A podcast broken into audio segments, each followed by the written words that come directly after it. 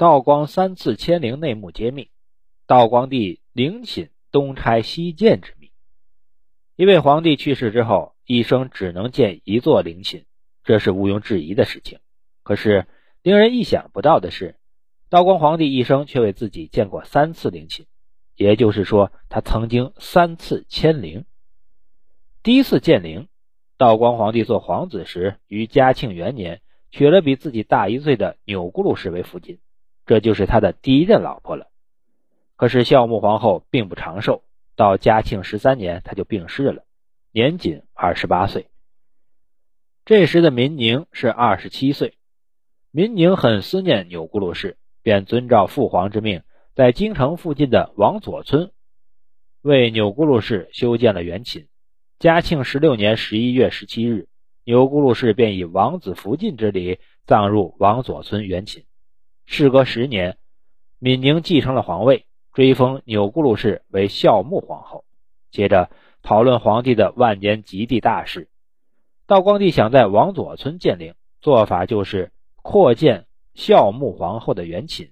王公大臣赶忙照办，可是，在实际操作时发现了问题。一个是面临破坏祖制的风险。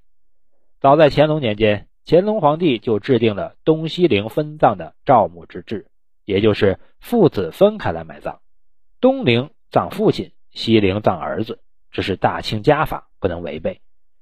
道光帝如果在王佐村建陵，那就既不在东陵，也不在西陵，严重违背了乾隆的诏旨。为此，王公大臣纷纷上书劝道光帝改变做法。二是侵占百姓的利益。王佐村原寝要想建成皇帝陵，必然要扩大规模。这样，经过王公大臣踏勘，发现需要迁走一座村庄，并要迁走很多座百姓的坟，这就严重侵害了老百姓的利益。朝野上下议论纷纷，很是不满。道光帝一看阻力很大，便不得不下的一道谕旨：万年吉地仍照赵墓相建。于东陵界内选择万年基地，王佐村原寝就此废弃。第二次建陵，道光帝做出了东陵建陵的决定后，便于道光元年开始选址筹建。在建陵这个问题上，道光帝有一个宗旨，他曾说过：“总以地真全美为重，不在宫殿壮丽以示观瞻。”也就是说，建陵时风水是第一位的。而建筑大小并不重要。道光帝选中了东陵的绕斗峪，便把绕斗峪更名为宝华峪，开始了大规模的陵寝营建工程。历经六个寒暑，宝华峪陵寝完工了。道光皇帝极为高兴，大家奖赏了承办大臣，包括锦客、戴君元、英和、穆彰阿等，并于道光七年九月二十二日。把王佐村地宫中的孝穆皇后迁葬于此。事情本来已经结束了，可是让人意想不到的事情发生了。道光八年，东陵守护大臣上奏，宝华峪地宫之中出现了渗水，渗水非常严重，地宫内积水最深处竟达到一尺七寸，将棺床上的孝穆皇后的棺材都淹了二寸。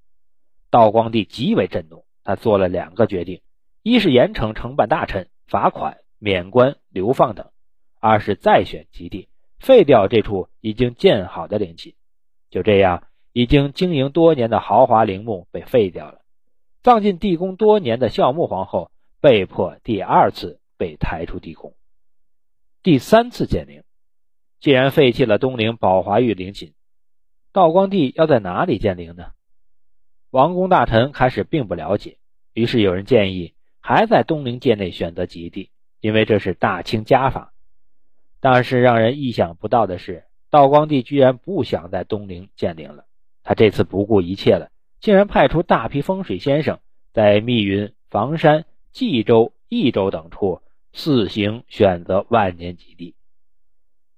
也有好多说铁递了上来，反正就是不在东陵界内选择。最终，他相中了西陵界内的龙泉峪作为自己的万年吉地。龙泉峪工程自道光十一年十一月初八日开始建设，到道光十五年工程结束，历时四年多的时间，耗银二百四十多万两。陵寝被定名为墓陵，道光帝于是把孝穆皇后的子宫再次迁葬于此。